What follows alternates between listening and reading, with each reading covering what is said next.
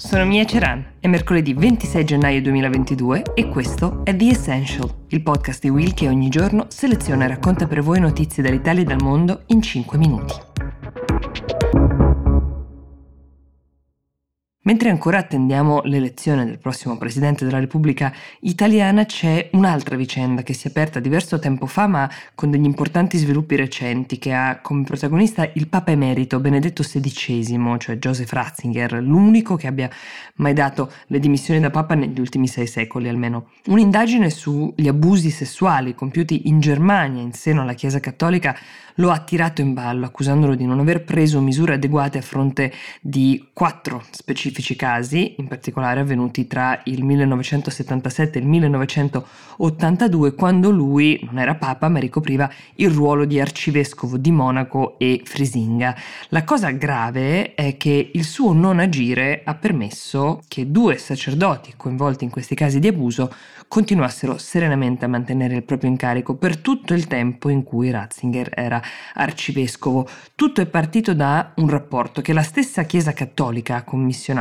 e che ha raccolto un totale di 497 casi di persone, soprattutto bambini e adolescenti maschi, che sono stati vittime di molestie in queste due arcidiocesi. Quali sarebbero le colpe di Ratzinger dal punto di vista pratico? Ecco, non aver fatto nulla pur sapendo che un prete che era arrivato nella sua arcidiocesi era stato accusato in precedenza di abusi su minori. In particolare si sarebbe tenuta, prima dell'arrivo di questo prete, una riunione nella quale Ratzinger aveva partecipato, ma durante la quale nessuno, incluso L'uomo che poi sarebbe diventato pontefice un giorno si era premurato di mettere in discussione almeno la riassegnazione della diocesi del prete. Tutto questo è emerso nelle settimane scorse, ma la notizia più recente è che Ratzinger ha ammesso che fosse a conoscenza dei precedenti di questo prete. Il prete si chiama Peter Hullermann. Ratzinger ha detto che però nel corso di quella famosa riunione fu deciso solo di dargli alloggio per la durata del suo trattamento terapeutico che si svolgeva proprio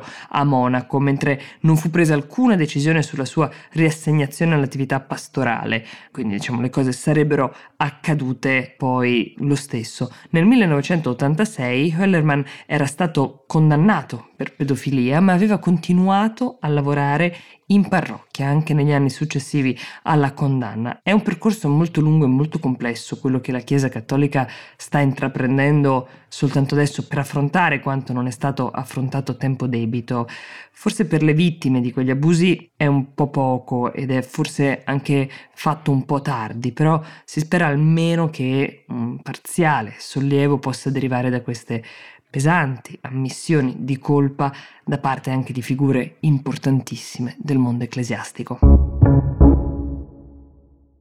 La seconda notizia di oggi ha qualcosa di veramente curioso. Ha intanto come protagonista una star di Bollywood, l'attrice indiana Shilpa Shetty, e Richard Gere. I due si sono incontrati nell'ormai lontano 2007 a Delhi durante un evento di beneficenza, era un fundraiser per la lotta all'HIV e durante questo evento, in un slancio giudicato eccessivo da molti indiani e anche da alcuni presenti, l'attore americano ha baciato sulla guancia facendole fare una sorta di casquet l'attrice indiana. Ecco, pare che intendesse all'epoca, almeno lui così ha spiegato, dimostrare che l'HIV non sia trasmissibile con un bacio. Lei, come si vede nel filmato, perché esiste un filmato di questa scena, che è stato tra l'altro scrupolosamente studiato da diversi tribunali indiani, lei si irrigidisce, chiaramente non è pronta a ricevere quel bacio, non è complice, ma non si sposta, non si dimena. Forse Shilpa sa che quella scena potrà avere delle conseguenze anche serie, lo immagina nel momento stesso in cui accade, di certo Richard Gere invece non sa che si vedrà notificato un mandato di arresto poi decaduto per fortuna perché baciarsi in pubblico, soprattutto per la comunità hindu, è considerato in India tabù. Ci vorranno 15 anni perché Shilpa Shetty sia scagionata dall'accusa di non essersi sottratta o difesa a sufficienza da quel gesto abbastanza ingenuo e naif dell'attore americano. Richard Gere si è profusamente scusato negli anni per quella leggerezza, flagellandosi, metaforicamente parlando, per la sua ignoranza in merito ai costumi indiani, ma la persona che ha dovuto schierare un team di legali, e meno male che se lo poteva permettere, c'è da dire, è stata lei, Shilpa Shetty, che per fortuna è riuscita a liberarsi da queste accuse. The Essential per oggi si ferma qui, io vi auguro una buona giornata e vi do appuntamento a domani.